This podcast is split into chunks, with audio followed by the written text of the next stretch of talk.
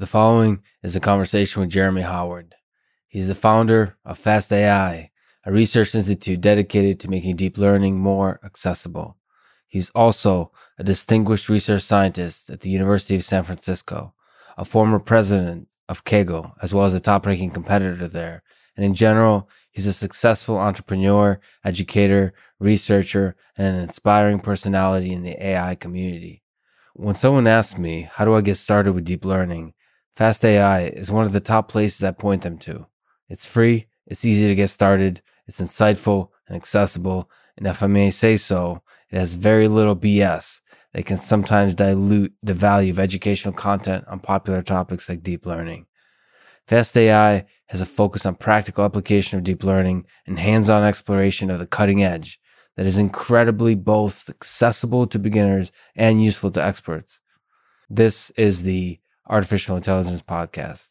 If you enjoy it, subscribe on YouTube, give it five stars on iTunes, support it on Patreon, or simply connect with me on Twitter at Lex Fridman, spelled F R I D M A N.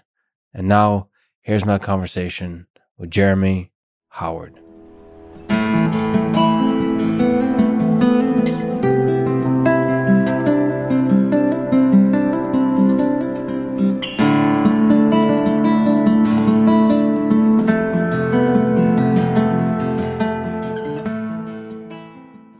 What's the first program you ever written? First program I wrote that I remember would be at high school. Um, I did an assignment where I decided to try to find out if there were some like better musical scales than the normal 12 tone, 12 interval scale. So I wrote a program on my Commodore 64 in BASIC that searched through other scale sizes to see if it could find one where there were uh, more accurate, you know, uh, harmonies. Like mid tone, like Like like you want an actual exactly three to two ratio, whereas with a twelve interval scale, it's not exactly three to two, for example. So that's and, and the Commodore well tempered, as they say in the and basic on a Commodore 64. yeah. Where was the interest in music from? Or is it just I did Technical. music all my life, so I played saxophone and clarinet and piano and guitar and drums and whatever. So how does that thread go through your life? Where's music today? Is Uh, it's not where I wish it was. I, for various reasons, couldn't really keep it going, particularly because I had a lot of problems with RSI with my fingers, and so I had to kind of like cut back anything that used hands and fingers. Um, I hope one day I'll be able to get back to it health wise. so there's a love for music underlying it all. Sure, yeah. What's your favorite instrument? Uh, saxophone, Sax. baritone saxophone. Well, probably bass saxophone, but they're awkward. Well, um, I always love it when uh, music is coupled with programming. There's something about a brain that utilizes those that uh, emerges with creative ideas. So you've used and studied quite a few programming languages. Can you give an an overview of what you've used? What are the pros and cons of each? Well, my favorite programming environment almost certainly was Microsoft Access back in like the earliest days. So that that was Visual Basic for applications, which is not a good programming language, but the programming environment was fantastic. It's like the ability to create, you know, user interfaces and tie data and actions to them and create reports and all that is I've never seen anything as good. There's things nowadays like Airtable, which are like small subsets of that, which people love for good reason, but unfortunately, nobody's ever uh, achieved anything like that. What is that? If if you could pause on that for a second. Oh, Access? Access is it uh, Yeah, so it was, a, fundamentally a was a database? database program that Microsoft produced, uh, part of Office, and that kind of withered, you know. But basically, it lets you, in a totally graphical way, create tables and relationships and queries and tie them to forms and set up, you know, event handlers and uh, calculations. And it was a very complete, powerful system designed for not massive scalable things, but for like useful little applications that I loved. so what's the connection building. between Excel and Access? So very close So Access kind of was the relational database equivalent, if you like. So people still do a lot of that stuff that should be in Access in Excel, Excel, because they yeah. know it. Excel's great as well. So, um, but it's just not as rich a programming model as VBA combined with a relational database. I've and so I've always loved relational databases, but today programming on top of a relational database is just a lot more of a headache. You know, you generally either need to kind of you, you, you know you need something that connects that that runs some kind of database server, unless you use SQLite, which has its own issues. Then you kind of often, if you want to get a nice programming model, you'll need to like create an add an ORM on top, and then I don't know. There's all these pieces Right. to tie together, and it's just a lot more awkward than it should be. There are people that are trying to make it easier. So, that in particular, I think of F Sharp, you know, Don Syme, who um, him and his team have done a great job of um, making uh, something like a database appear in the type system. So you actually get like tab completion for fields and tables and stuff like that. Anyway, so that was kind of, anyway, so like that whole VBA office thing, I guess, was a starting point, which I still miss. And I got into standard Visual Basic, which. Well, that's interesting. Just to pause on that Mm-hmm. for a second, it's interesting that you're connecting programming languages to um, the ease of management of data. yeah. So, in your use of programming languages, you always uh, had a love and a connection with data. I've always been interested in doing useful things for myself and for others, which generally means uh, getting some data and doing something with it and putting it out there again. So that's been my interest throughout. So I also did a lot of stuff with AppleScript back in the early days. Um, so it's kind of nice being able to get the computer and to, computers to talk to each other and to do things for you.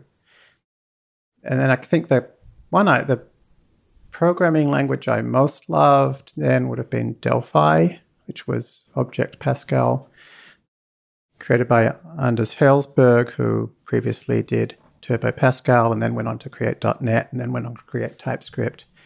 Delphi was amazing because it was like a compiled, fast language that was as easy to use as Visual Basic. Delphi, what is it similar to in in more modern languages? Um, Visual Basic. Visual Basic. Yeah, but a compiled fast version. So I'm not sure there's anything quite like it anymore. If you took like C sharp or Java and got rid of the virtual machine and replaced it with something you could compile a small tight binary, I feel like it's where um, Swift could get to with the new Swift UI and the cross platform development going on. Like, that's one of my dreams is that we'll hopefully get back to where Delphi was. There is actually a um, free Pascal project nowadays called Lazarus, which is also attempting to kind of recreate Delphi. So they're making good progress. So, okay, Delphi, that's one of your favorite programming languages. Or at least programming environments. Again, Environments. say Pascal's not a nice language. If you wanted to know specifically about what languages I like, I would definitely pick J as being an amazingly wonderful language. what, what's J? Uh, J, uh, are you aware of APL? I am not. Okay, except so- from doing a little research on uh, work you've done. Okay, so not at all surprising you're not familiar with it because it's not well known, but it's actually one of the main um, families of programming languages going back to the late 50s, early 60s. So there was a couple of major directions. One was the kind of Lambda calculus Alonzo Church direction, which I guess kind of Lisp and Scheme and whatever, um, which has a history going back to the early days of computing. The second was the kind of imperative slash OO, you know, ALGOL, simula, going on to C, C++, so forth. There was a third, which are called uh, array-oriented languages, um, which started with a um, paper by a guy called Ken Iverson, uh, which was actually a math theory paper, not a programming paper. Uh, it was uh, called Notation as a Tool for Thought. and it was the development of a new way, a new type of math notation. And the idea is that this math notation would be was was much more flexible, expressive, and also well defined than traditional math notation, which is none of those things. Math notation is awful. Um, and so he actually turned that into a programming language. And because this was the early 50s, all the, uh, sorry, late 50s, all the names were available. So he called his language a programming language or APL. APL. Wow. So APL is a implementation of notation as a tool for thought, by which he means math notation. And Ken and his son went on to do many things, but eventually they actually produced a, a you know a new language that was built on top of all the learnings of APL. And that was called J. Hmm. Um, and J is the most uh, expressive, composable um, language of you know beautifully designed language I've ever seen. Does it have object oriented components? Does it have that kind of thing? Or not really. Like... It's an array oriented language. It's a new. It's a. It's a. It's it's the third path. You, so, are you saying array? Array oriented. Yeah. So what does it mean to be array oriented? So array oriented means that you generally don't use any loops, but the whole thing is done with kind of a, a um, extreme version of broadcasting. If you're familiar with that num, mm-hmm. NumPy slash Python mm-hmm. concept, so. You you do a lot with one line of code. It, it looks a lot like math notation. So basically uh, highly compact. Mm-hmm. And the idea is that you can kind of, because you can do so much with one line of code, a single screen of code is very unlikely to, you very rarely need more than that to express yeah. your program. And so you can kind of keep it all in your head and you can kind of clearly communicate it. It's interesting. The, the uh, APL created two main branches, uh, K and J.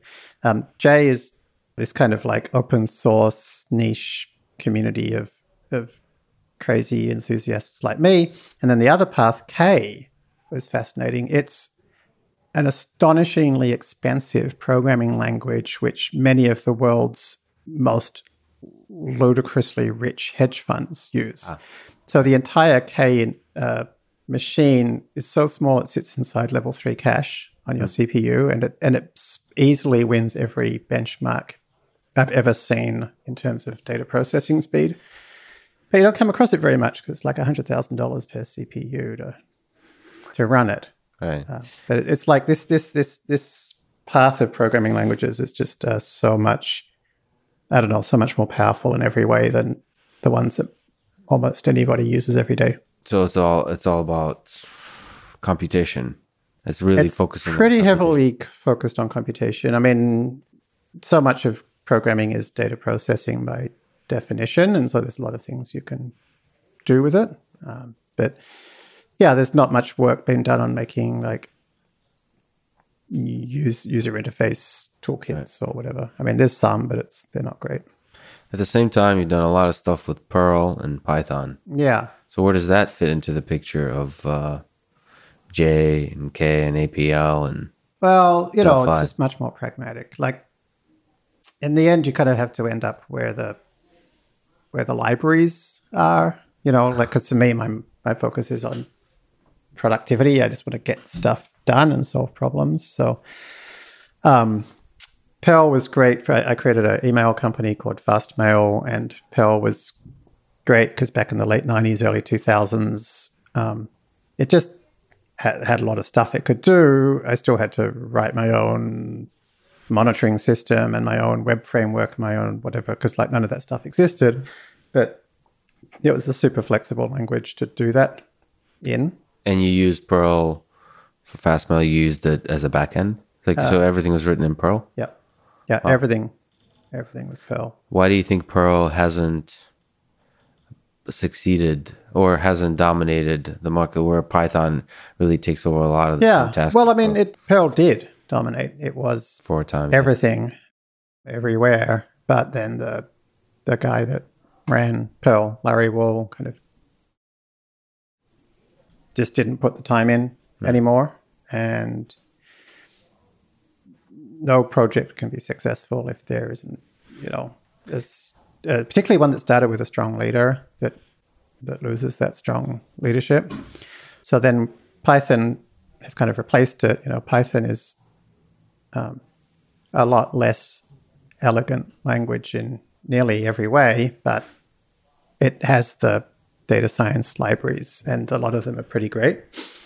So I kind of use it because it's the best we have, but it's definitely not good enough. But what do you think the future of programming looks like? What do you hope the future of programming looks like if we zoom in on the computational fields, on data science, on machine learning?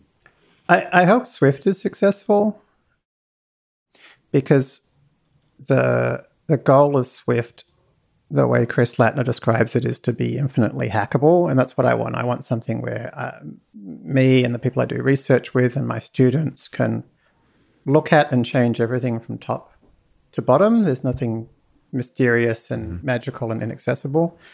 Unfortunately, with Python, it's the opposite of that because Python's so slow it's um, extremely unhackable. You get to a point where it's like, okay, from here on down, it's C. So your debugger doesn't work in the same way, your profiler doesn't work in the same way, your build system doesn't work in the same way. It's really not very hackable what's at all. The, what's the part you would like to be hackable? Is it for the objective of optimizing training of neural networks, inference of neural networks? Is it performance of the system, or is there some non-performance related just it's it's it's everything. Idea? I mean, in the end, I want to be productive as a practitioner.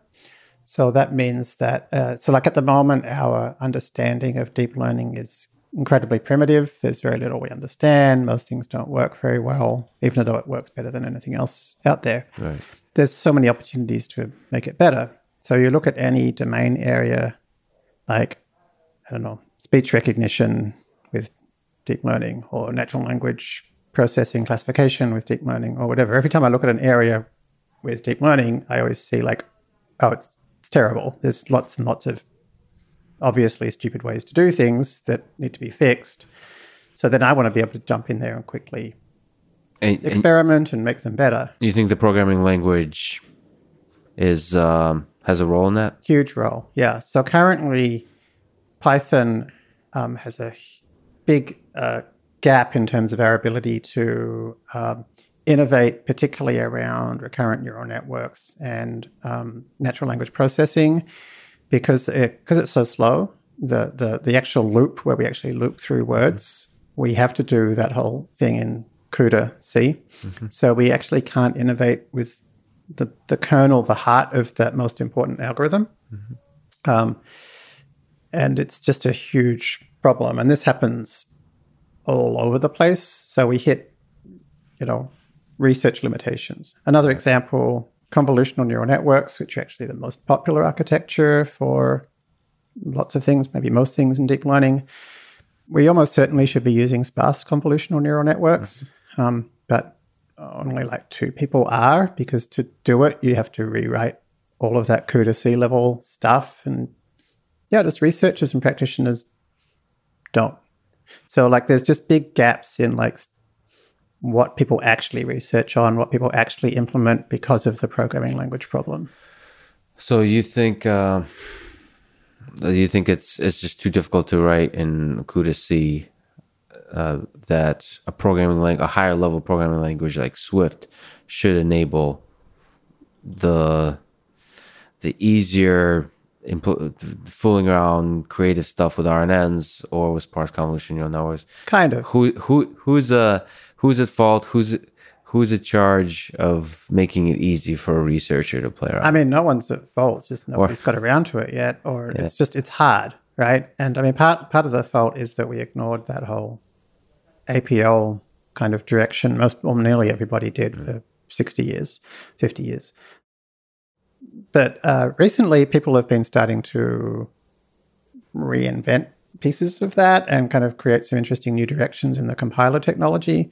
So the place um, where that's particularly happening right now is uh, something called MLIR, which is something that again Chris Lattner, the Swift guy, is leading, and uh, yeah, because it's actually not going to be Swift on its own that solves this problem. Mm-hmm. Because the problem is that currently writing a acceptably fast, you know, GPU program is too complicated, regardless of what language you use. Right. And that's just because if you have to deal with the fact that I've got, you know, 10,000 threads and I have to synchronize between them all and I have to put my thing into grid blocks and think about warps and all this stuff. It's just it's just so much boilerplate that to do that well, you have to be a specialist at that and it's going to be a year's work to you know, optimize that algorithm in that way. But uh, with things like tensor comprehensions and tile and MLIR and TVM, there's all these various projects which are all about saying, let's let people create like domain specific languages for tensor computations. These are the kinds of things we do generally in, on the GPU for deep learning, and then have a compiler which mm. can optimize that tensor computation.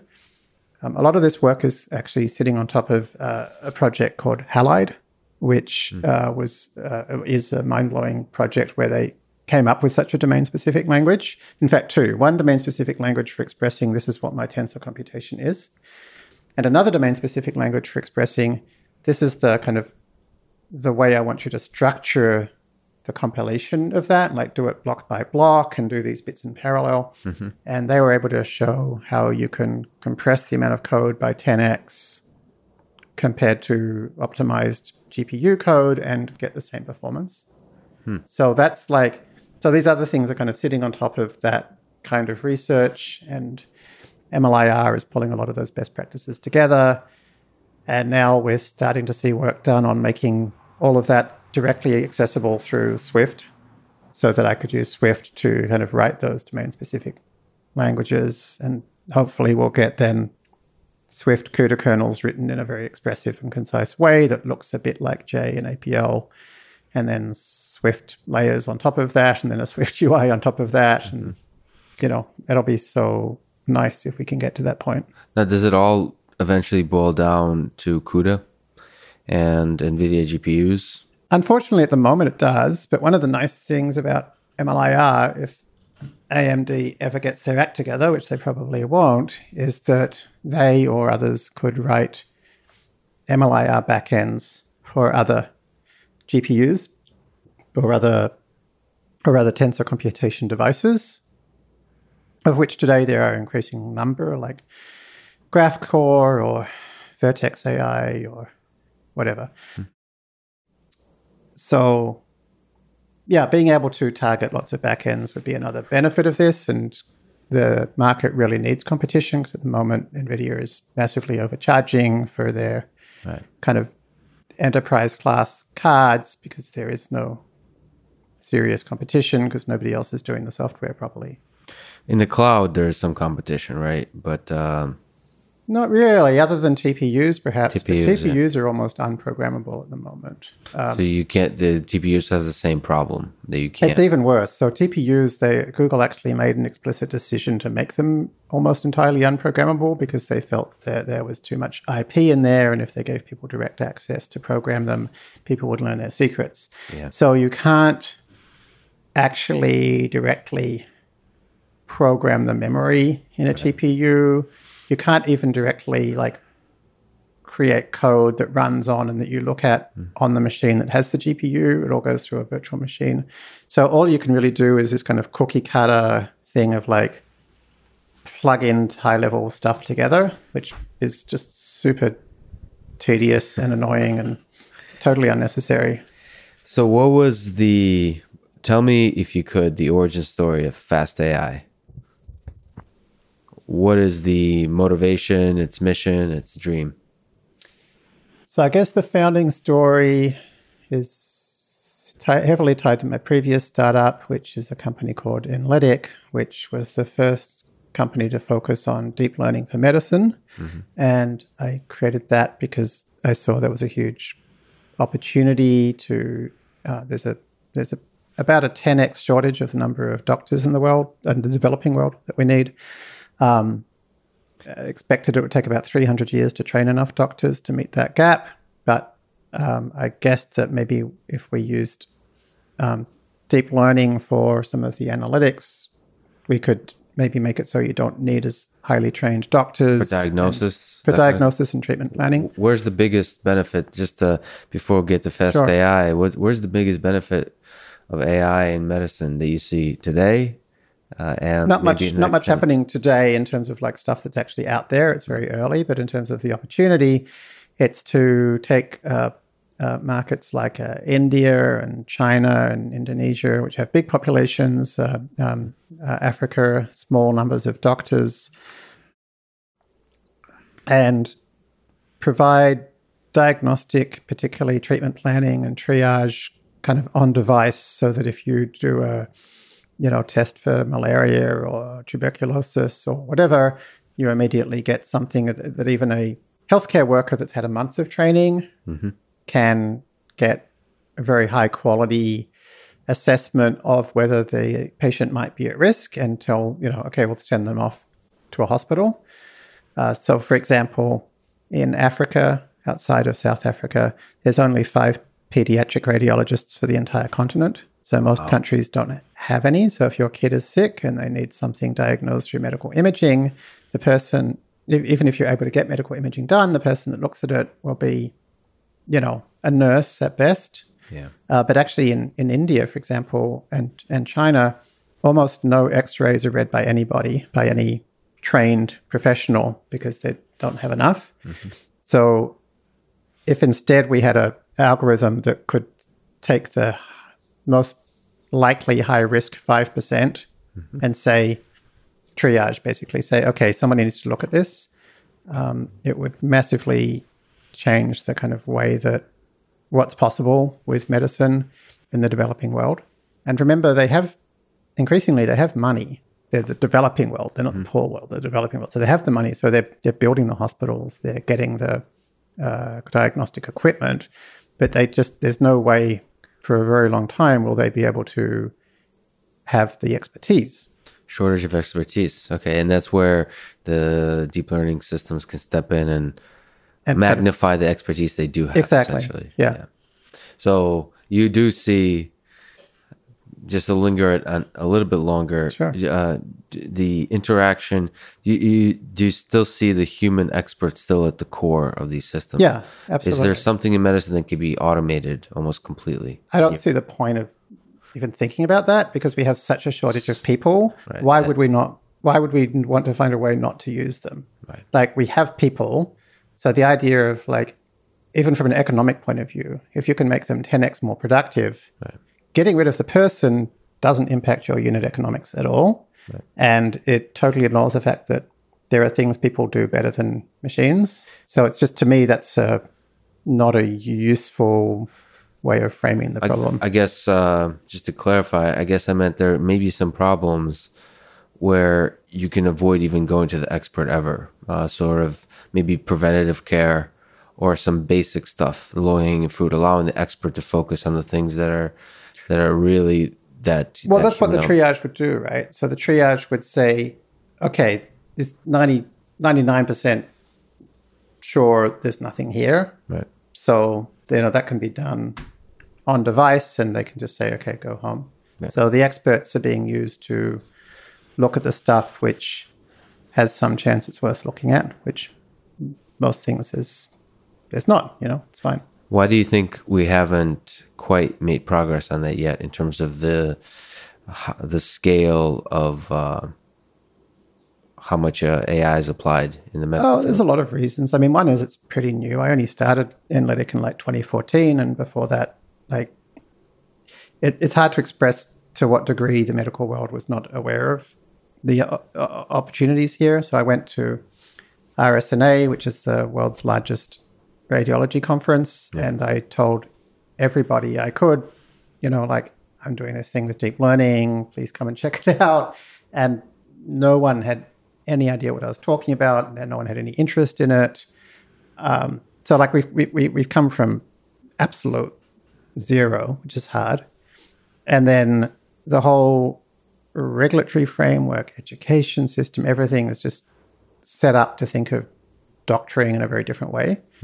So today there is a small number of people who are deep learning practitioners and doctors at the same time. And that we're starting to see the first ones come out of their PhD programs. So, um, uh, Zak Kohane uh, uh, uh, over in Boston, Cambridge, has a number of students now who are data uh, data science experts, deep learning experts, and and actual medical doctors. Mm-hmm. Uh, quite a few doctors have completed our Fast AI course now and are publishing papers and creating journal reading groups in the American Council of Radiology. And like it's just starting to happen. Right. But it's going to be a long process. The regulators have to learn how to regulate this. They have to build, you know, um, guidelines. And then um, the lawyers at hospitals have to develop a new way of understanding that sometimes it makes sense for data to be, you know, looked at in raw form in large quantities in order to create world changing results. Yeah, so regulation around data, all that, um, it sounds well, probably the hardest problem, but sounds reminiscent of autonomous vehicles as well. Many of the same regulatory challenges, many of the same data challenges. Yeah, I mean, funnily enough, the problem is less the regulation and more the interpretation of that regulation by by lawyers in hospitals. So HIPAA is actually was designed to it's it the P in HIPAA is not standing does not stand for privacy. It stands for portability. It's actually meant to be a way mm. that data can be used, uh, and it was created with lots of gray areas because the idea is that would be more practical and it would help people to use this this legislation to actually share data in a more thoughtful way. Unfortunately, it's done the opposite because when a lawyer sees a gray area, they see, oh, if we don't know, we won't get sued, then we can't do it. Right. So HIPAA is not exactly the problem. The problem is more that there's hospital lawyers are not incented to make bold decisions about data portability, or even to uh, embrace technology that saves lives. Right. They more want to not get in trouble for embracing that. Right. Technology. Also, it, it is also saves lives in a very abstract way, which is like, oh, we've been able to release these 100,000 anonymized records. Right. I can't point at the specific person whose life that saved. I can say, like, oh, we ended up with this paper which found this result, which, you know, diagnosed a thousand more people than we would have otherwise. But it's like, which ones yeah. were helped? It's it's very abstract. Uh, and on the counter side of that, you may be able to point to uh, a life that was taken because of something that was yeah, or or or a person whose privacy was violated. violated. It's like oh, this specific person, right. you know, there was de-identified. So identified.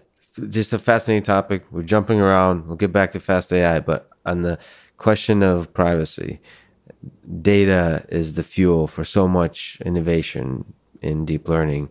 What's your sense on privacy, whether we're talking about Twitter, Facebook, YouTube, uh, just the technologies like in the medical field that rely on people's data in order to create impact? How do we get that right?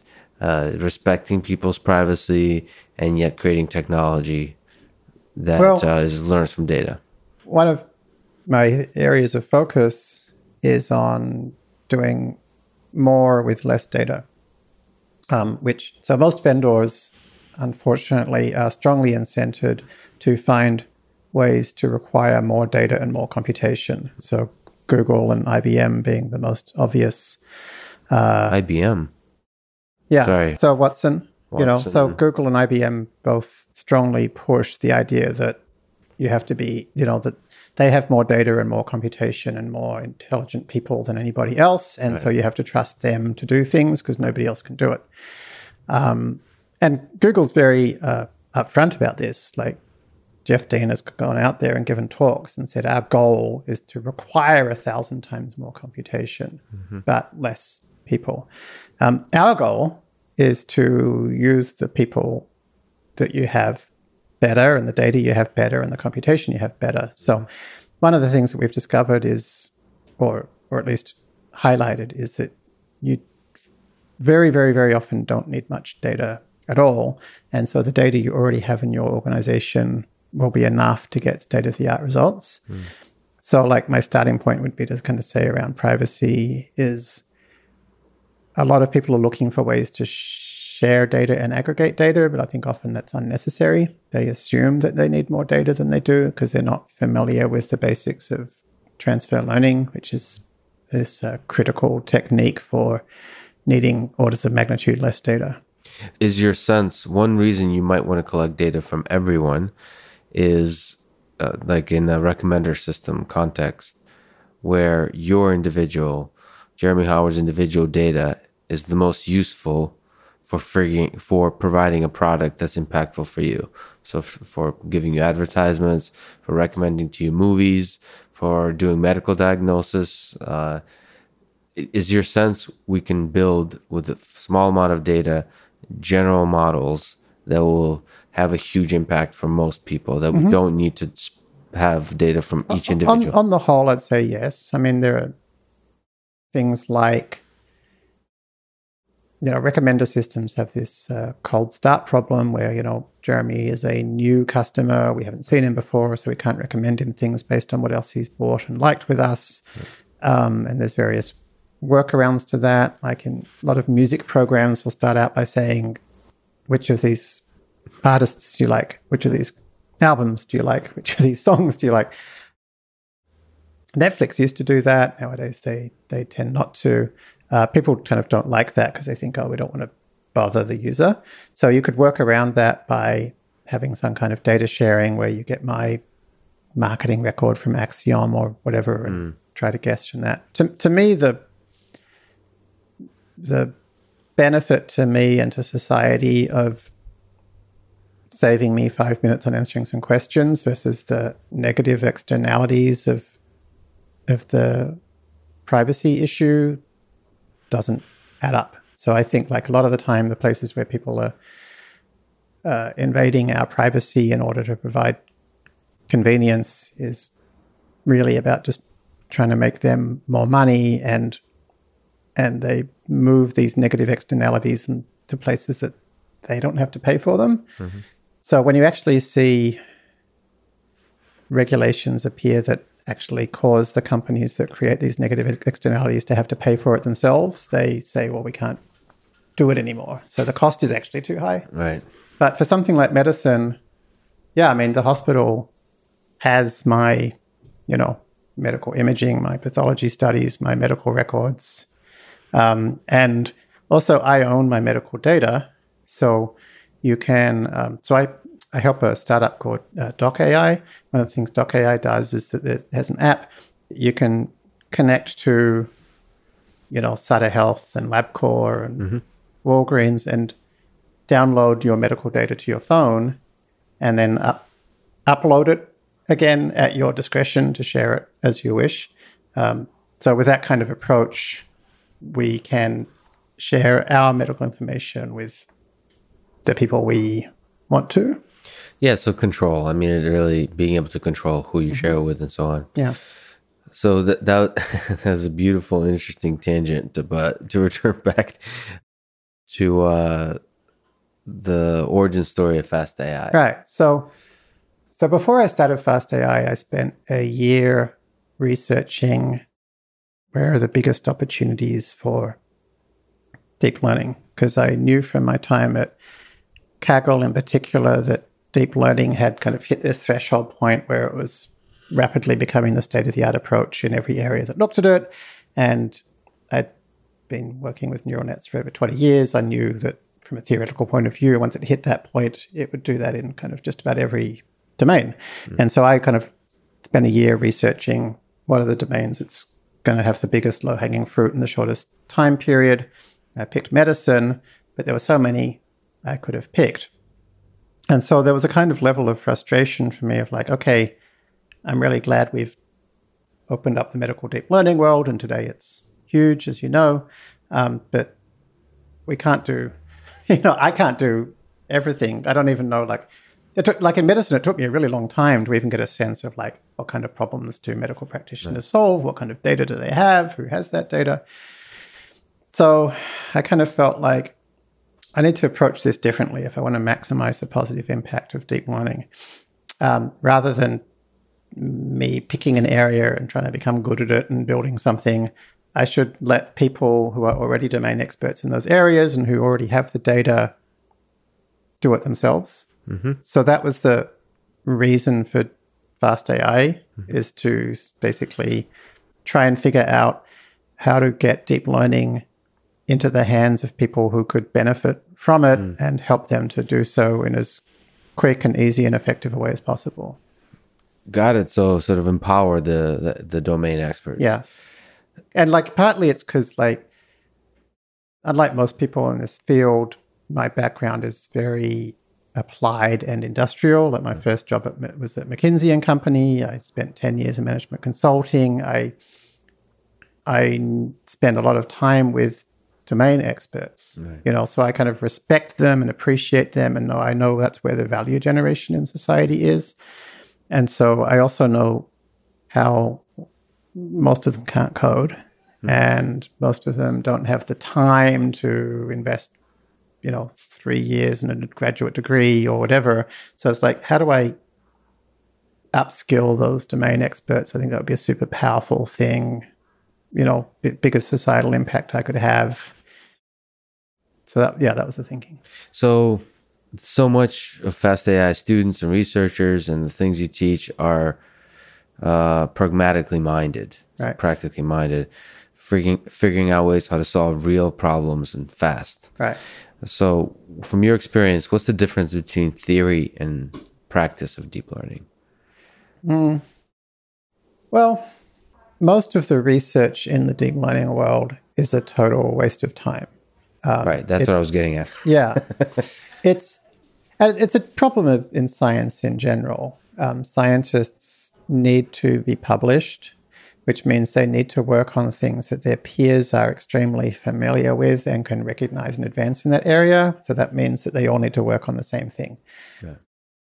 And so it really and and the thing they work on, there's nothing to encourage them to work on things that are practically useful.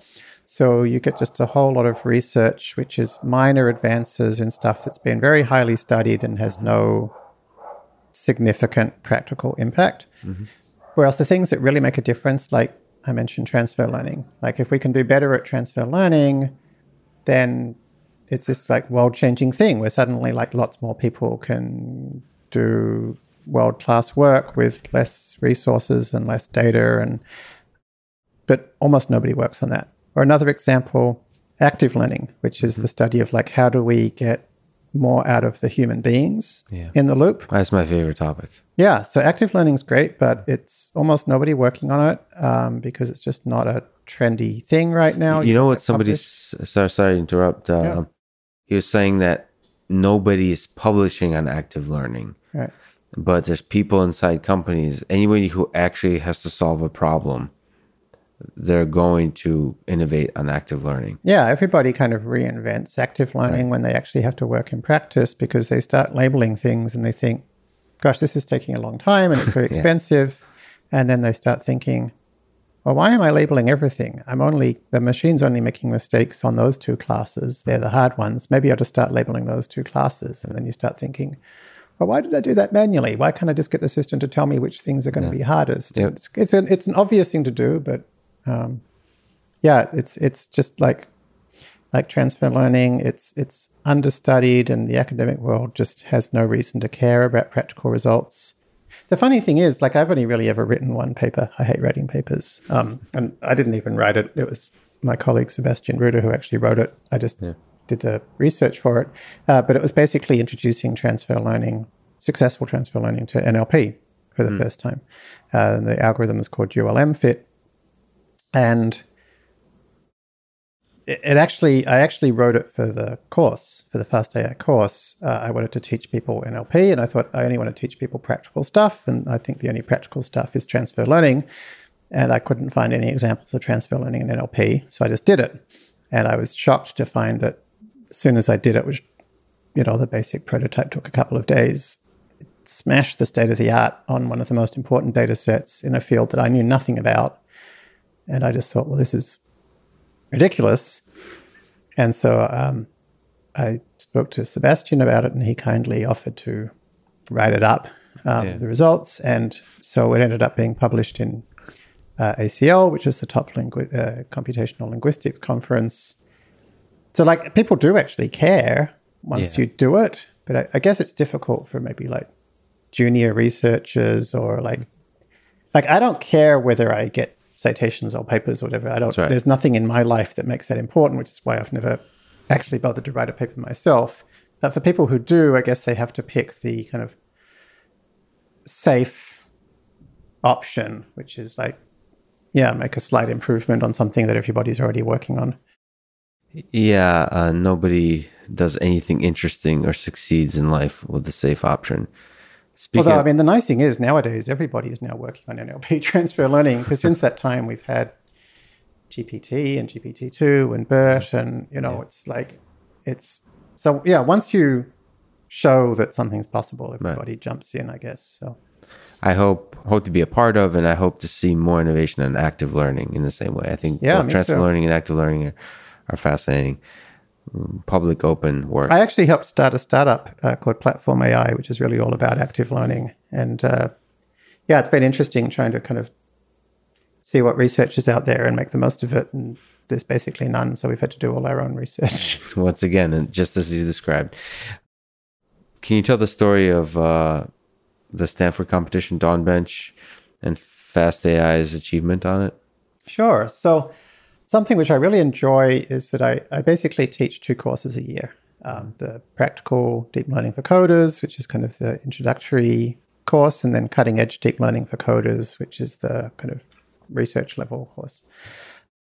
And while I teach those courses, um, I have a uh, I, I basically have a big office uh, at, at the University of San Francisco, big enough for like 30 people. And I invite anybody, any student who wants to come and hang out with me while I build the course. And so generally it's full. And so we have 20 or 30 people in a big office with nothing to do but study deep learning. Uh, so it was during one of these times that somebody in the group said, Oh, there's a thing called Dawn Bench that looks interesting. And I was like, what the hell is that? And they said, oh, it's some competition to see how quickly you can train a model. Seems kind of not exactly relevant to what we're doing, but it sounds like the kind of thing which you might be interested in. And I checked it out and I was like, oh crap, there's only 10 days till it's over. It's pretty much too late.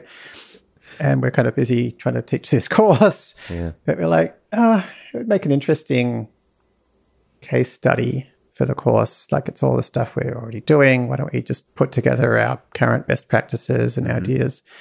So me and I guess about four students just decided to give it a go, and we focused on this small one called CIFAR 10, which is little 32 by 32 pixel images. Can you say what Dawn Bench is? Yeah, so it's a it's a competition to, to train a model as fast as possible. It was run by Stanford. And as cheap as possible, too. Uh, that's also another one for as cheap as possible. And there's a couple of categories, uh, ImageNet and CIFAR 10. So ImageNet's this big 1.3 million uh, image thing that took a couple of days to train. Remember a friend of mine, uh, Pete Warden, who's now at Google. Um, I remember he told me how he trained ImageNet a few years ago, and he basically like had this uh, little granny flat out the back that he turned into his ImageNet training center. And he figured, you know, after like a year of work, he figured out how to train it in like a, 10 days or something.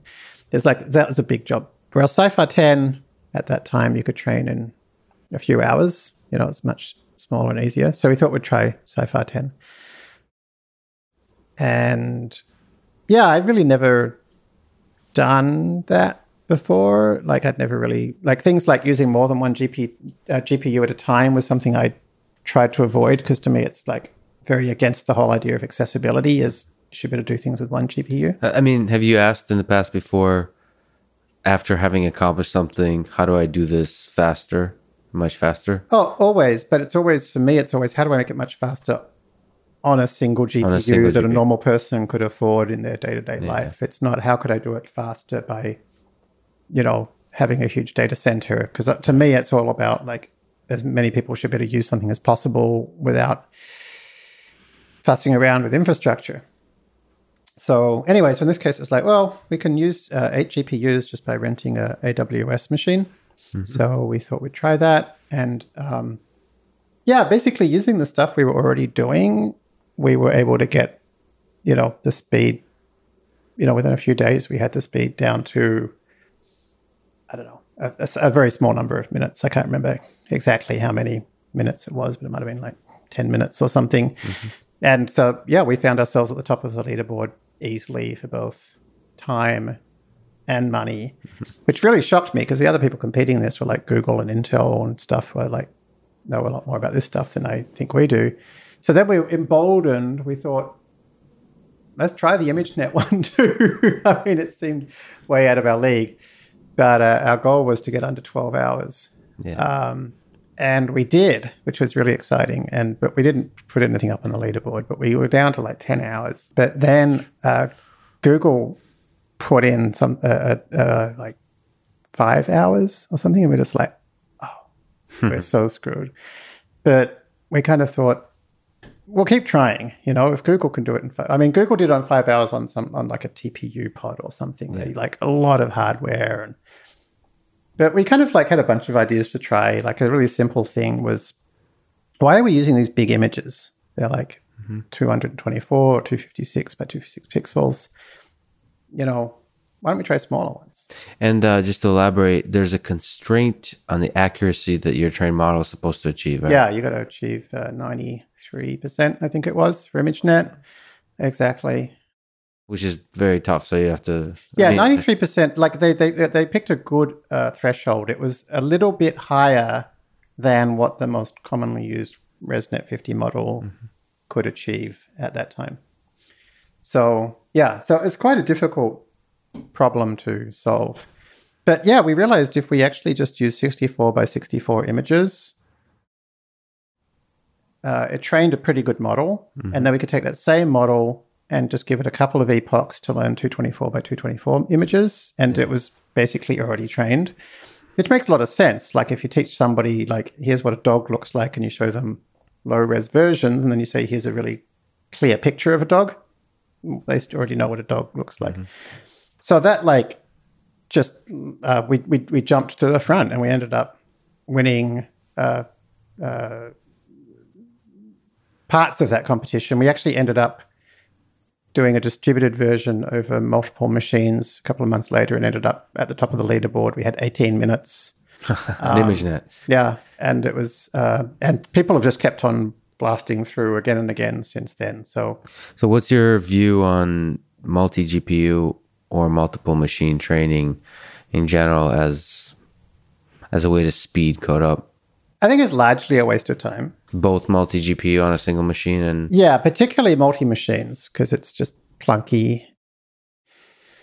Uh, multi GPUs is less clunky than it used to be, but to me, anything that slows down your iteration speed is a waste of time. So you could maybe do your very last, you know, perfecting of the model on multi GPUs if you need to. But so, for example, I think doing stuff on ImageNet is generally a waste of time. Why test things on 1.3 million images? Most of us don't use 1.3 million images. And we've also done research that shows that doing things on a smaller subset of images gives you the same relative answers anyway. So, from a research point of view, why waste that time? So, actually, I released a couple of new data sets recently. One is called Imagenette, uh, the French Imagenette, uh, which is a small subset of ImageNet, which is designed to be easy to classify. Uh, what's uh, how do you spell Imagenette? It's got an extra T and E at the end because it's very French. Image, okay. Yeah, and then I create, and then another one called um, Imagewoof, which is a subset of ImageNet that only contains dog breeds.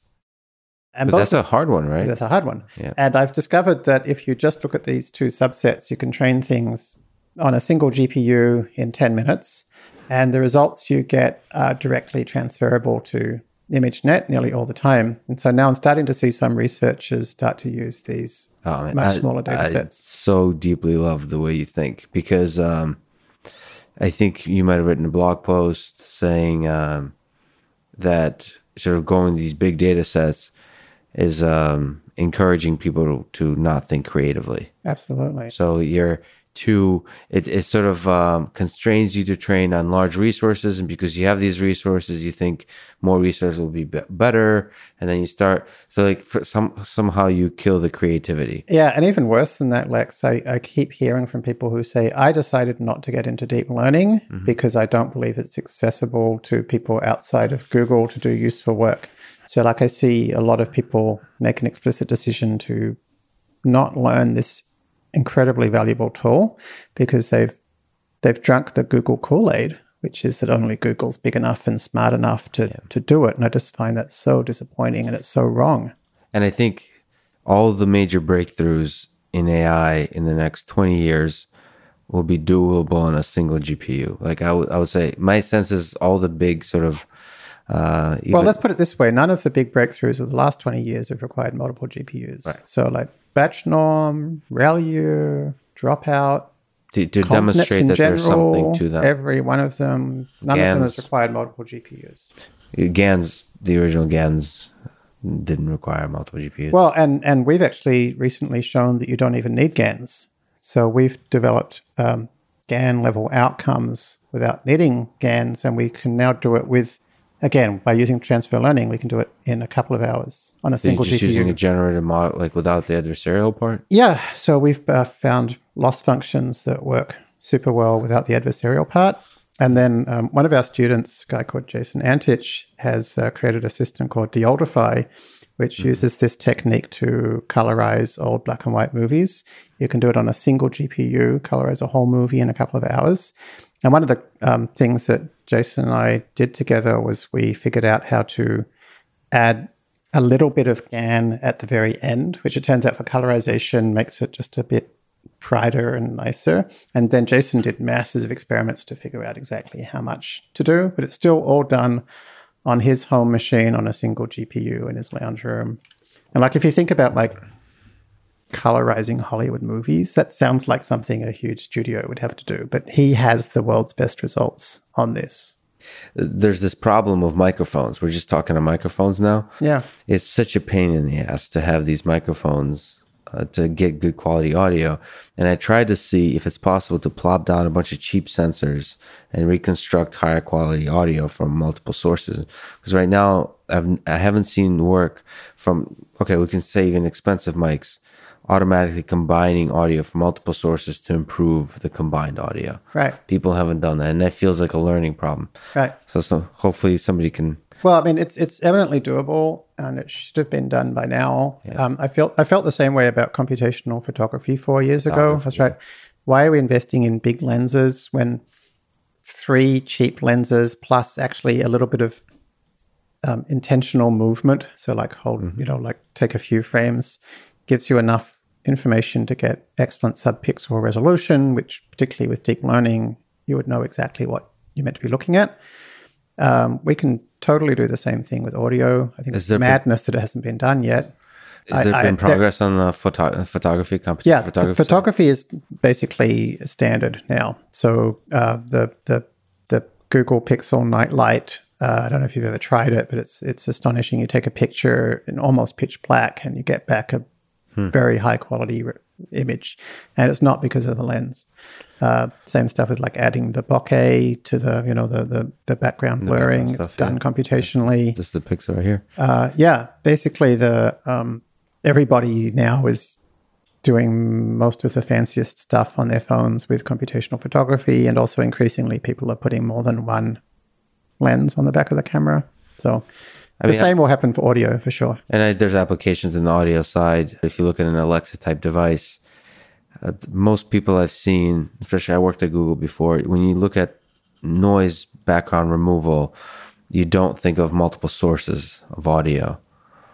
You don't play with that as much as I would hope people would. But I mean, you can still do it even with one. Like again, it's not not much work's been done in this area. So we're actually going to be releasing an audio library soon, which hopefully will encourage development of this because it's so underused. The basic approach we used for our super resolution, and which Jason uses for Deoldify of generating high quality images. The exact same approach would work for audio. No one's done it yet, but it would be a couple of months' work. Okay. Uh, also, learning rate in terms of Dawn Bench. Um, there's some magic on learning rate that you played around with. It's yeah. interesting. Yeah. So this is all work that came from a guy called Leslie Smith. Uh, Leslie's a researcher who, like us, cares a lot about just the practicalities of training neural networks quickly and accurately, which you would think is what everybody should care about, but almost nobody does. Um, and uh, he discovered something very interesting, which he calls superconvergence, which is there are certain networks that with certain settings of hyperparameters could suddenly be trained 10 times faster mm-hmm. by using a 10 times higher learning rate. Now, um, no one published that paper because it's not an area of kind of active research in the academic world. No academics recognize that this is important. And also, deep learning in academia is not considered a experimental science. So unlike in physics, where you could say like, I just saw a, a subatomic particle do something which the theory doesn't explain, mm-hmm. you could publish that without an explanation. Right. And then in the next 60 years, people can try to work out how to explain it. We don't allow this in the deep learning world. So it's it's literally impossible for Leslie to publish a paper that says, I've just seen something amazing happen. This mm-hmm. thing trained 10 times faster than it should have. I don't know why. And so the reviewers were like, well, you can't publish that because you don't know why. So anyway. That's important to pause on because there's so many discoveries that would need to start like that. Every every other scientific field I know of works of that way. I don't know why ours is uniquely disinterested in publishing unexplained experimental results, but there it is. So it wasn't published. Having said that, uh, I read a lot more unpublished papers than published papers because that's where you find the interesting insights. Mm-hmm. So I absolutely read this paper and I was just like, this is astonishingly mind blowing and weird and awesome. And like, why isn't everybody only talking about this? Because like, if you can train these things 10 times faster, they also generalize better because you're, you're doing less epochs, which means you look at the data less, so you get better accuracy. So I've been kind of studying that ever since. And uh, eventually, Leslie kind of figured out a lot of how to get this done. And we added minor tweaks. And a big part of the trick is starting at a very low learning rate, very gradually increasing it. So as you're training your model, you take very small steps at the start and you gradually make them bigger and bigger until eventually you're taking much bigger steps than anybody thought was possible. Okay. There's a few other little tricks to make it work, but if it, if it basically we can reliably get super convergence. And so for the Dawn Bench thing, we were using just much higher learning rates than people expected to work. What do you think the future of it, I mean, it makes so much sense for that to be a critical hyperparameter learning rate that you vary. What do you think the future of learning rate magic looks like? Well, there's been a lot of great work in the last 12 months in this area. It's and people are increasingly realizing that optimize like we just have no idea really how optimizers work and uh, the combination of weight decay which is how we regularize optimizers and the learning rate and then other things like the epsilon we use in, in the Adam optimizer they all work together in weird ways and different parts of the model this is another thing we've done a lot of work on is research into how different parts of the model should be trained at different rates in different ways mm-hmm. um, so we do something we call discriminative learning rates, which is really important, particularly for transfer learning. Um, so really, I think in the last 12 months, a lot of people have realized that this, all this stuff is important. There's been a lot of great work coming out, and we're starting to see algorithms appear which have very, very few dials, if any, that you have to touch. So, like, the, I think what's going to happen is the idea of a learning rate will, it almost already has disappeared hmm. in the latest research. And instead, it's just like, you know, we we know enough about how to interpret the gradients and the change of gradients we see to know how to set every parameter. That you can automate way. it. So you see the future of uh, of uh, deep learning where really where's the input of a human expert needed? Well, hopefully, the input of the human expert will be almost entirely unneeded from the deep learning point of view. So um, again, like Google's approach to this is to try and use thousands of times more compute to run lots and lots of models at the same time and hope that one of them's good. Uh, AutoML kind of yeah, AutoML kind of stuff, which I think is insane. um, when you better understand the mechanics of how models learn, you don't have to try a thousand different models to find which one happens to work the best. You can just jump straight to the best one, uh, which means that it's more accessible in terms of compute cheaper, and also with less hyperparameters to set, it means you don't need deep learning experts to train your deep learning model for you, which means that domain experts can do more of the work, which means that now you can focus the human time on the kind of interpretation, the data gathering, identifying model errors, and stuff like that. Yeah, the data side. How often do you work with data these days in terms of the cleaning, looking at like Darwin looked at different species while traveling about? Do you look at data? Have you in your roots in Kaggle? Always, yeah. Look at data. Yeah, I mean, it's, it's a key part of our course. It's like before we train a model in the course, we see how to look at the data. Mm. And then after the first thing we do after we train our first model, which we fine tune an ImageNet model for five minutes. And then the thing we immediately do after that is we learn how to analyze the results of the model by looking at examples of misclassified images and looking at a classification matrix and then doing like research on Google to learn about the kinds of things that it's misclassifying. Mm-hmm. So to me, one of the really cool things about machine learning models in general is that you can inter- by, when you interpret them, they tell you about things like what are the most important features, which groups are you misclassifying, and they help you become a domain expert more quickly because you can focus your time on the bits that the model is telling you is important. Mm-hmm. So it lets you deal with things like data leakage. For example, if it says, oh, the main feature I'm looking at is customer ID, you know, and you're like, oh, customer ID shouldn't be predictive. And then you can talk to the people that manage customer IDs and they'll tell you, like, oh, yes, as soon as a customer's application is accepted, we add a one on the end of their customer oh, ID boy. or something, you know. Yeah. Um, so, yeah, model looking at data, particularly from the lens of which parts of the data the model says is important, is super important yeah, and using kind of using the model to almost debug the data to yeah to yep. learn more about the exactly. Data. What are the different cloud options for training neural networks? Last question related to Dawnbench. Well, it's part of a lot of the work you do, but from a perspective of performance, I think you've written this in a blog post. So there's AWS, there's TPU from Google. What's your sense? What the future holds? What would you recommend now right. in terms of? Uh, so, from a hardware point of view, Google's TPUs and the best NVIDIA GPUs are similar. I mean, maybe the TPUs are like 30% faster, but they're also much harder to program.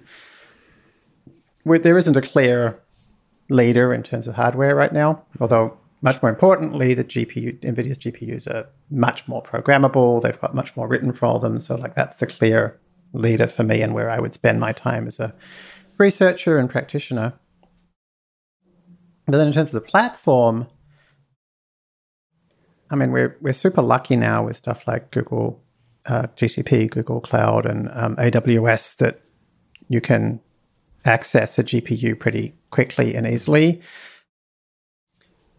But I mean, for for AWS, it's still too hard. Like you have to find an AMI and get the instance running, and then install the software you want, and blah blah blah. GCP is still is currently the the best way to get started on a full server environment because um, they have a fantastic fast AI in PyTorch ready to go instance, which has all the courses pre installed. It has Jupyter Notebook pre running. Jupyter Notebook is this uh, wonderful interactive computing system which everybody basically should be using for any kind of data driven research. But then, even better than that, uh, uh, there are platforms like um, Salamander, which we own, and uh, Paperspace, where literally you click a single button and it pops up a Jupyter notebook straight away without any kind of uh, uh, installation or anything. And all the course notebooks are all pre installed. So, like for me, we um, this is one of the things we spent a lot of time uh, kind of curating and working on because when we first started our courses, the biggest problem was people dropped out of lesson one because they couldn't get an AWS instance running. Right. So um, things are so much better now. And like we actually have, if you go to course.fast.ai, the first thing it says is, here's how to get started with your GPU. And there's like, you just click on the link and you click start and, and you're going. It, you will go GCP. I have to confess, I've never used the Google GCP. Yeah, GCP gives you $300 of compute for free, which is really nice. But as I say, uh, Salamander and Paperspace are even even easier still. Okay. So uh, the from the perspective of deep learning frameworks, you work with Fast AI, if you think of it as framework, and uh, PyTorch and TensorFlow. What are the strengths of each platform? Sure. Your perspective. So, in terms of what we've done our research on and taught in our course, we started with Theano and Keras. And then we switched to TensorFlow and Keras. And then we switched to PyTorch, and then we switched to PyTorch and FastAI. Um, and that, that kind of reflects a growth and development of the, the ecosystem of deep learning libraries. Theano and TensorFlow were great, but were much harder to teach and to do research and development on because they define what's called a computational graph up front, a static graph, where you basically have to say, here are all the things that I'm going to eventually do in my model. Mm-hmm. And then later on, you say, okay, do those things with this data. And you can't like debug them, you can't do them step by step, you can't program them interactively in a Jupyter notebook and so forth. PyTorch was not the first, but PyTorch was certainly the, the, the strongest entrant to come along and say, let's not do it that way. Let's just use normal Python. And everything you know about in Python is just going to work. And we'll figure out how to make that run on the GPU as and when necessary. Mm-hmm.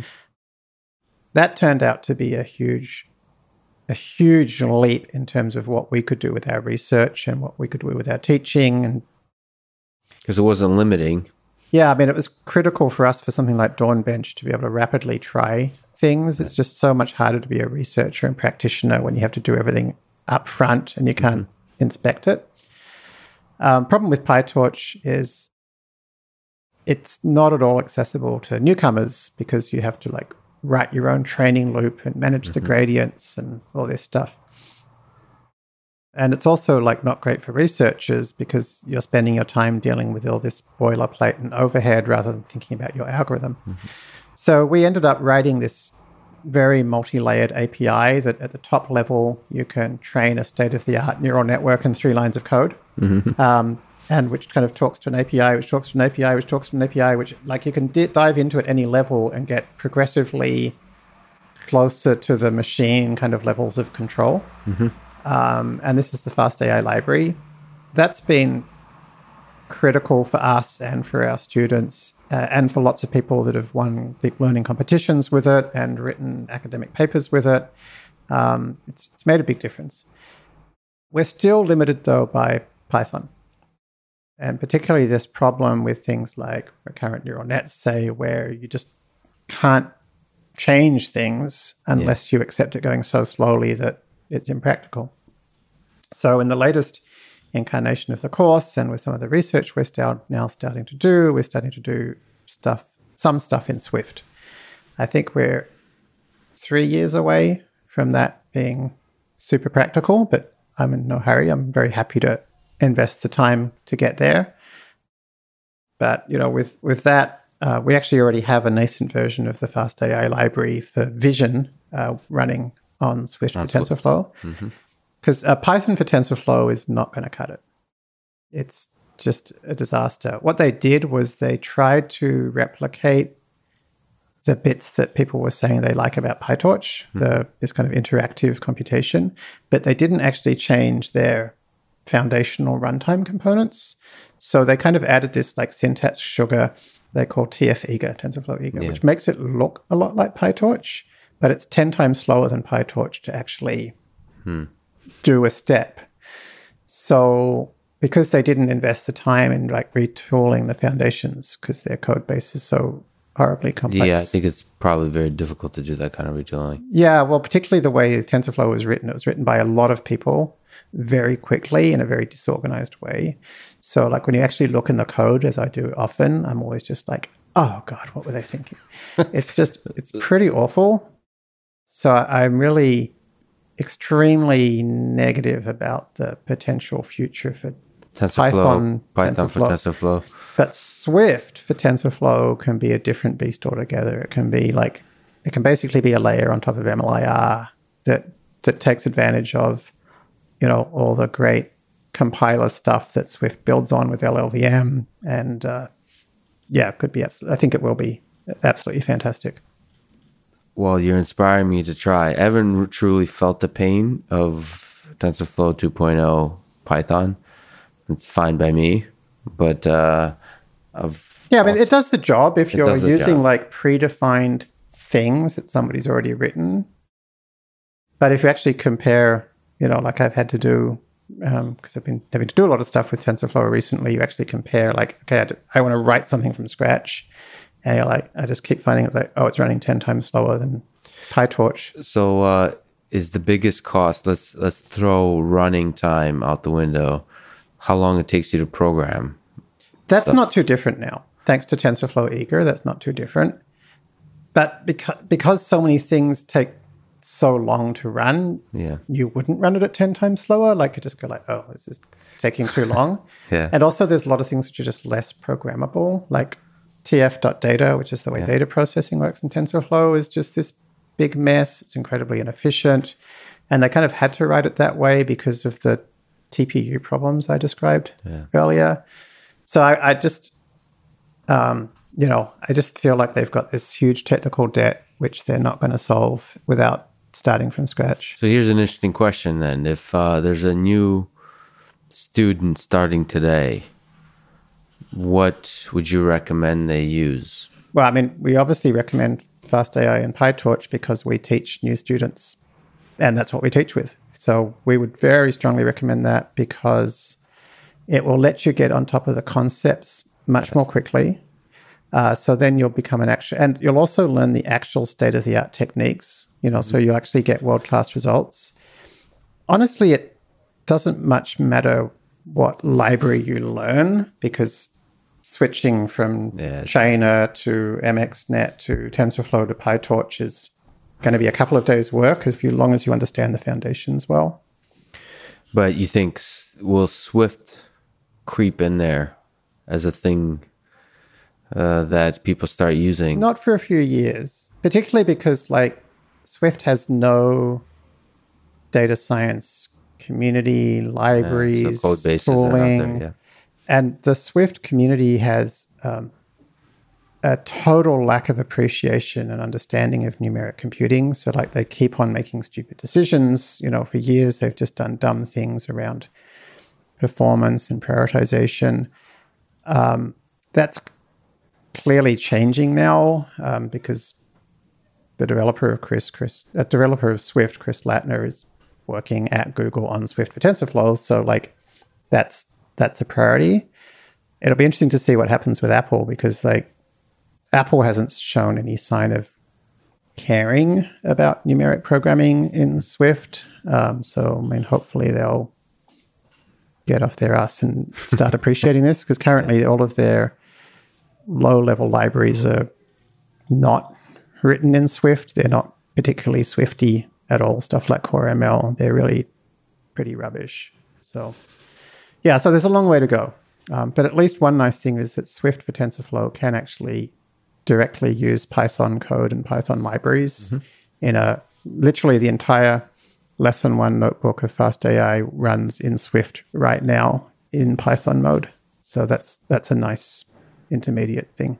How long does it take? Um, so if you look at the two two Fast AI courses, how long does it take to get from point zero to completing both courses? Um, it varies a lot. Somewhere between two months and two years, generally.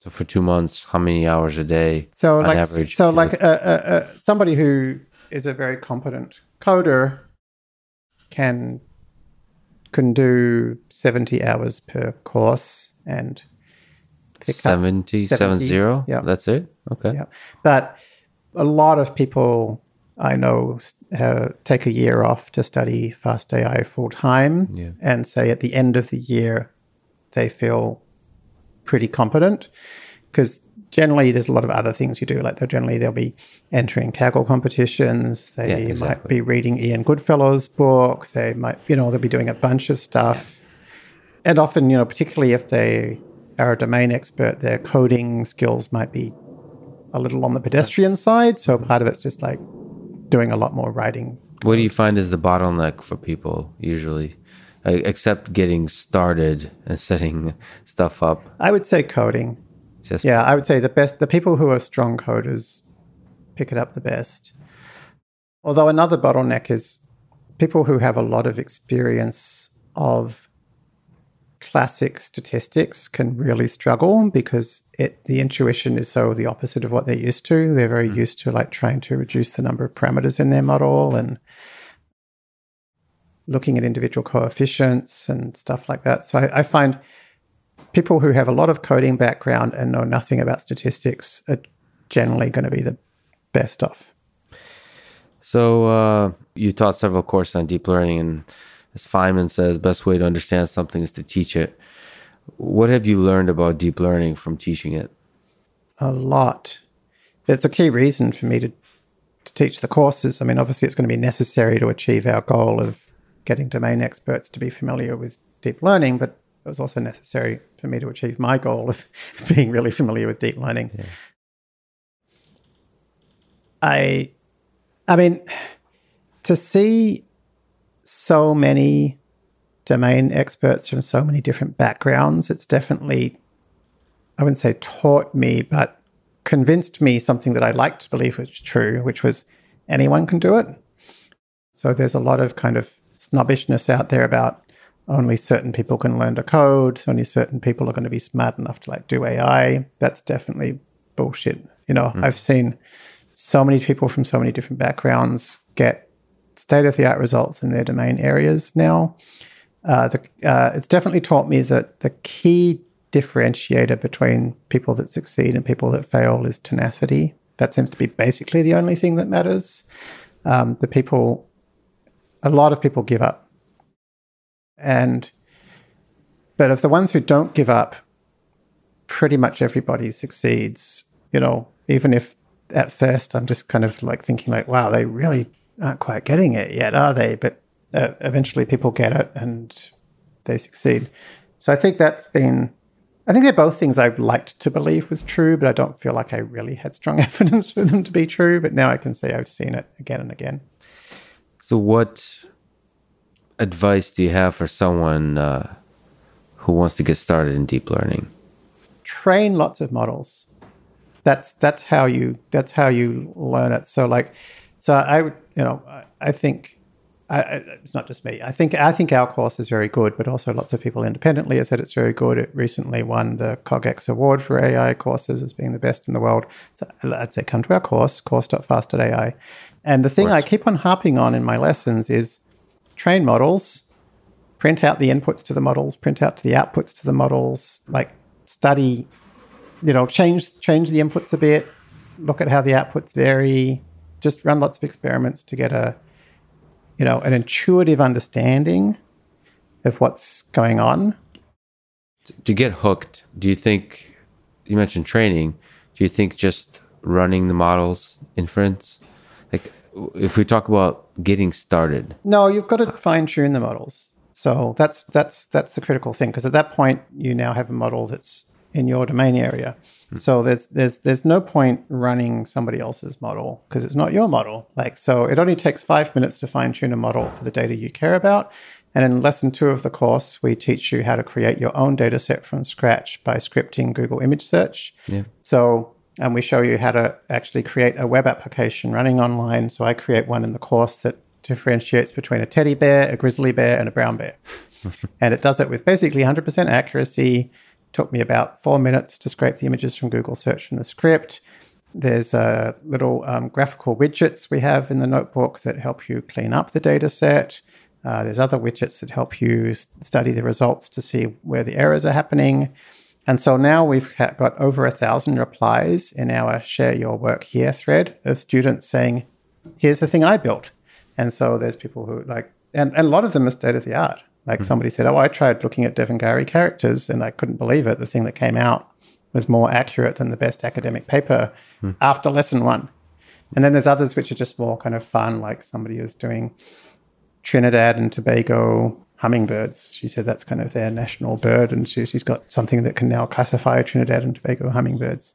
So, yeah, train models, fine tune models with your data set, and then study their inputs and outputs. How much is Fast AI courses? Free. Everything we do is free. We have no revenue sources of any kind. It's just a service to the community. You're a saint. Okay. Once a person understands the basics, trains a bunch of models, if we look at the scale of years, what advice do you have for someone wanting to eventually become an expert? Train lots of models, um, but specifically train lots of models in your domain area. So, an expert what, right? We don't need more expert, like, create slightly evolutionary research in areas that everybody's studying. We need experts at using deep learning to diagnose mal- malaria, or we need experts at using deep learning to analyze language to study media bias, or we need experts in um, um, analyzing fisheries to identify problem areas in you know the ocean. You know that that's that's what we need. So like, become the expert in your passion area and this is a tool which you can use for just about anything, and you'll be able to do that thing better than other people, particularly by combining it with your passion and domain expertise. So that's really interesting. Even if you do want to innovate on transfer learning or active learning, uh, your thought is, I mean, it's one I, I certainly share, is you also need to find a domain or a data set that you actually really care for. Right. If you're not working on a real problem that you understand, how do you know if you're doing it any good? You know, how do you know if your results are good? How do you know if you're getting bad results? Why you're getting bad results? Is it a problem with the data? Is like, how do you know you're doing anything useful? Yeah, the only to me the only really interesting research is not the only, but the vast majority of interesting research is like try and solve an actual problem and right. solve it really well. So both understanding sufficient tools on the deep learning side and becoming uh, a domain expert in a particular domain are really things within reach for anybody. Yeah, I mean, I, to, to me, I'm, I would compare it to like studying self-driving cars, having never looked at a car or been in a car or turned a car on. Right. You know, which is like the way it is for a lot of people. They'll study some academic data set where they literally have no idea about that. By the way, I'm not topic. sure how familiar you are with autonomous vehicles, but that is literally you describe a large percentage of robotics folks working in self-driving cars is they actually haven't consider driving. They haven't actually looked right. at what driving looks right. like. They haven't driven. Right. So it's and, and it it's a problem because you know when you've actually driven, you know, like these are the things that happened to me yeah. when I was driving. It, it's a, There's nothing that beats the real world examples of just experiencing them. You've created many successful startups. What does it take to create a successful startup? Same thing as becoming a successful deep learning practitioner, which is not giving up. So you can run out of money or run out of time or run out of something, you know. But if you keep costs super low and try and save up some money beforehand so you can afford to have some time, then just sticking with it is one important thing. Doing something you understand and care about is important. And by something, I don't mean the biggest problem I see with deep learning people is they do a PhD in deep learning and then they try and commercialize their PhD, which is a waste of time because that doesn't solve an actual mm-hmm. problem. You picked your PhD topic because it was an interesting kind of engineering or math or research exercise. But yeah, if you've actually spent time as a recruiter and you know that most of your time was spent sifting through resumes and you know that most of the time you're just looking for certain kinds of things and you can try doing that with a model for a few minutes and see whether that's something which the model is going to be able to do as well as you could, then you're on the right track to creating a startup. And then I think just yeah, being um, just be pragmatic and try and stay away from venture capital money as long as possible, preferably forever. So uh, yeah, on that point, do you? Um venture capital. So did you were you able to successfully run startups with with self funded for yeah? so my first two were self funded, and that was the right way to do it. Is that scary? No, it's, VC startups are much more scary because you have these people on your back who do this all the time and who have done it for years, telling you grow, grow, grow, grow. And they don't they don't care if you fail; they only care if you don't grow fast enough. So that's scary.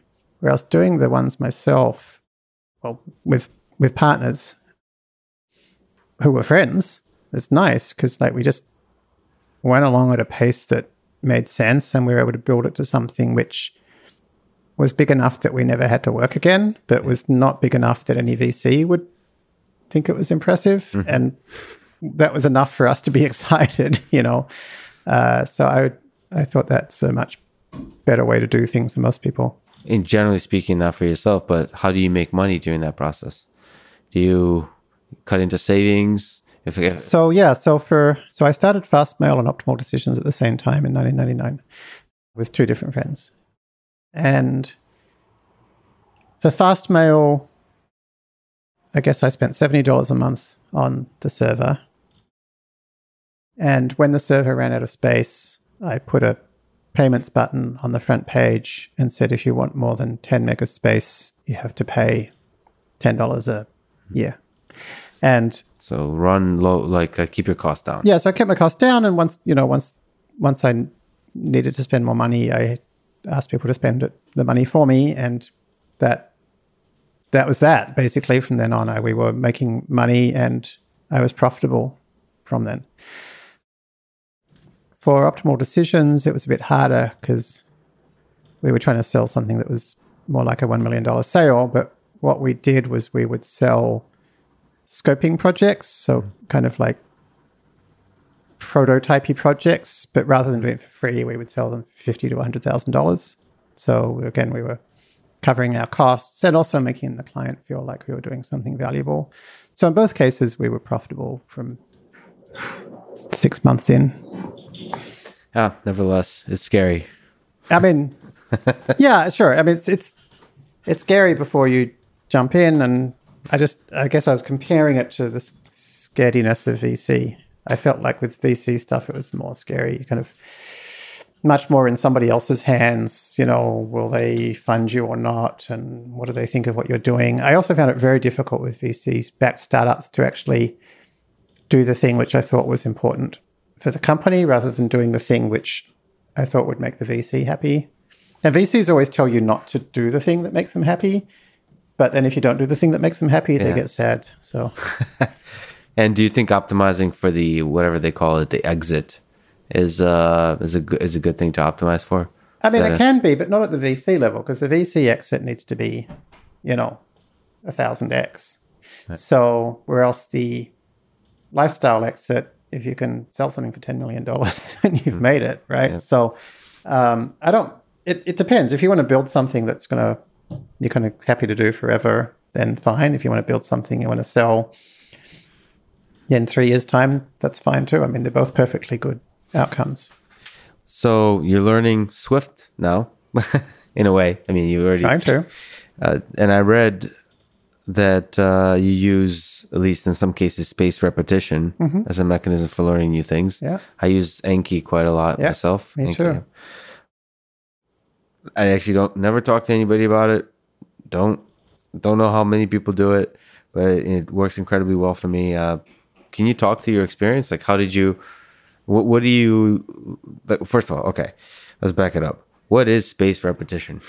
so, spaced repetition is uh, uh, an idea created by a psychologist named uh, Ebbinghaus. Uh, I don't know, must be a couple of hundred years ago or something, 150 years ago. Uh, he did something which sounds pretty damn tedious. He wrote down uh, random sequences of letters on cards and tested how well he would remember those random sequences a day later or a week mm-hmm. later, whatever. Um, he discovered that there was this kind of a curve where his probability of remembering one of them would be dramatically smaller the next day, and then a little bit smaller the next day, and a little bit smaller the next day. Um, what he discovered is that if he um, revised those cards after a day, um, the probabilities would decrease at a smaller rate. And then if he revised them again a week later, they would decrease at a smaller rate again. And so he basically figured out a roughly optimal equation for when you should revise something you want to remember. So spaced repetition learning is using this uh, simple algorithm, is something like uh, revise something after a day and then three days and then a week and then three weeks and so forth. And so if you use a program like Anki, as you know, um, it will just do that for you.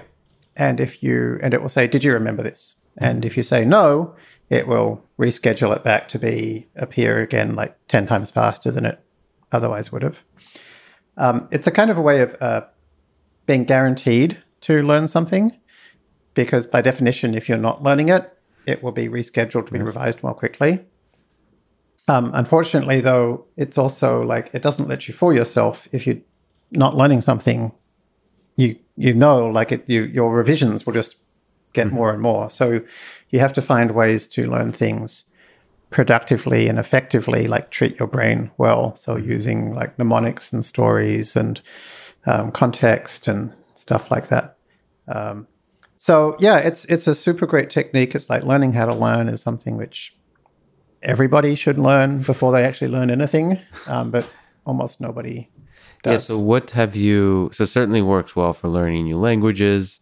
For I mean, for learning like small projects almost. But do you? You know, I started using it for I forget who wrote a blog post about this inspired me. I, I it might have been you. I'm not sure. Is uh I started when I read papers. I'll I'll concepts and ideas. I'll put them. Was it Michael Nielsen? It might. It was yeah, Michael. So Michael's been right. Michael started doing this recently and has been writing about it.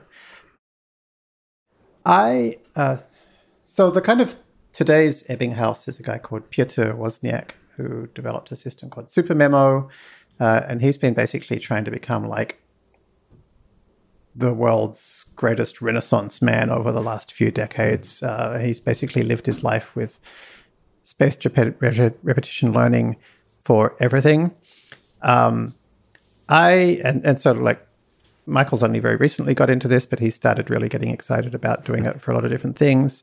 Um, for me personally, I actually don't use it for anything except Chinese.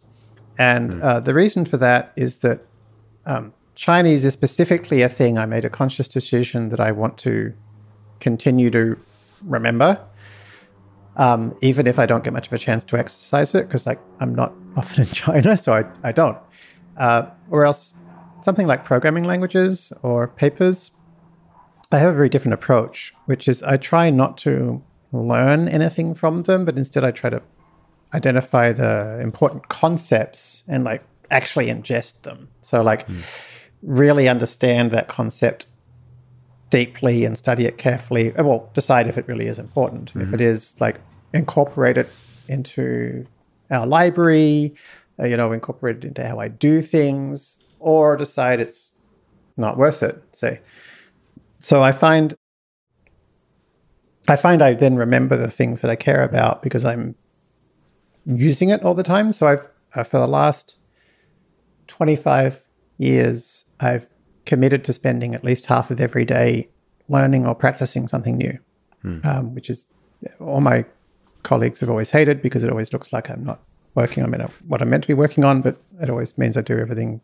faster because I've been practicing a lot of stuff. So I kind of give myself a lot of opportunity to practice new things. And so I find now I don't, yeah, I don't often kind of find myself wishing I could remember something because if it's something that's useful, then I've been using it a lot. It's easy enough to look it up on Google. But speaking Chinese, you can't look it up on Google. So, do you have advice for people learning new things? So, if you what what have you learned as a process? As a, I mean, uh, it all starts as just making the hours in the day available. Yeah, you got to stick with it, which is again the number the one thing that 99% of people don't do. So the people I started learning Chinese with, none of them were still doing it 12 months later. I'm still doing it 10 years later. Uh, I tried to stay in touch with them, but they just, no one did it. Yeah. For something like Chinese, like study how human learning works. So my every one of my Chinese flashcards is associated with a, a story, and that story is specifically designed to be memorable and we find things memorable which are like funny or disgusting or sexy or related to people that we know or care about. So i try to make sure all those stories that are in my head mm. have those characteristics. Yeah so you have to you know you won't remember things well if they don't have some context. And yeah you won't remember them well if you don't regularly practice them whether it be just part of your day-to-day life or for chinese for me flashcards I mean, the other thing is uh, let yourself fail sometimes. So, like, um, I've had various medical problems over the last few years, and basically, my flashcards just stopped for about three years. Mm-hmm. And and there have been other times I've stopped for a few months, and it's so hard because you get back to it, and it's like you have 18,000 cards due. Mm-hmm.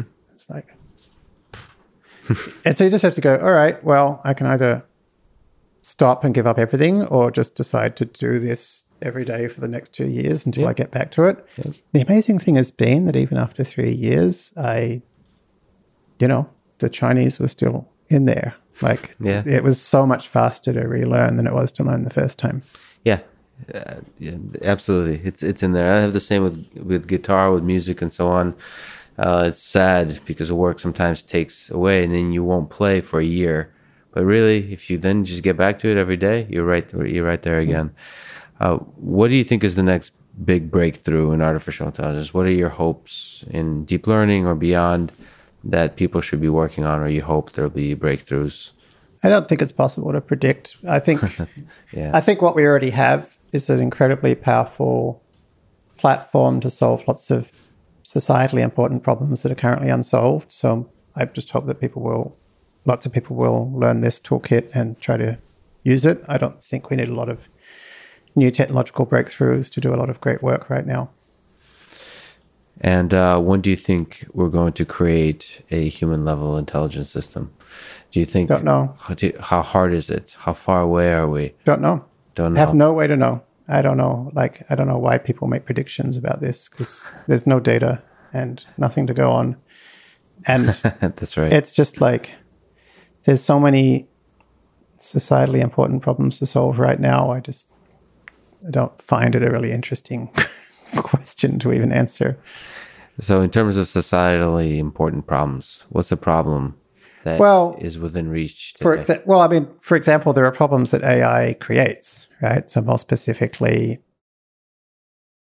labor force displacement is going to be huge, and people keep making this frivolous econometric argument of being like, oh, there's been other things that aren't AI that have come along before and haven't created massive labor force displacement, therefore AI won't. It's like, so that's a serious concern for you. oh Like yeah, Andrew Yang is running on it.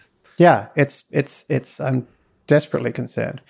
And you see already that the changing workplace eh, has led to a hollowing out of the middle class. You're seeing that uh, students coming out of school today have a less rosy financial future ahead of them than their parents did, which has never happened in recent in the last few hundred years.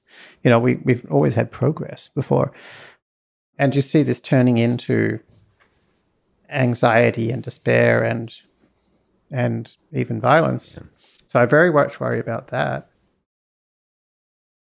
You've written quite a bit about ethics too. I do think that every data scientist working with deep learning needs to recognize they have an incredibly high leverage tool that they're using that can influence society in lots of ways. And if they're doing research that that research is going to be used by people doing this kind of work.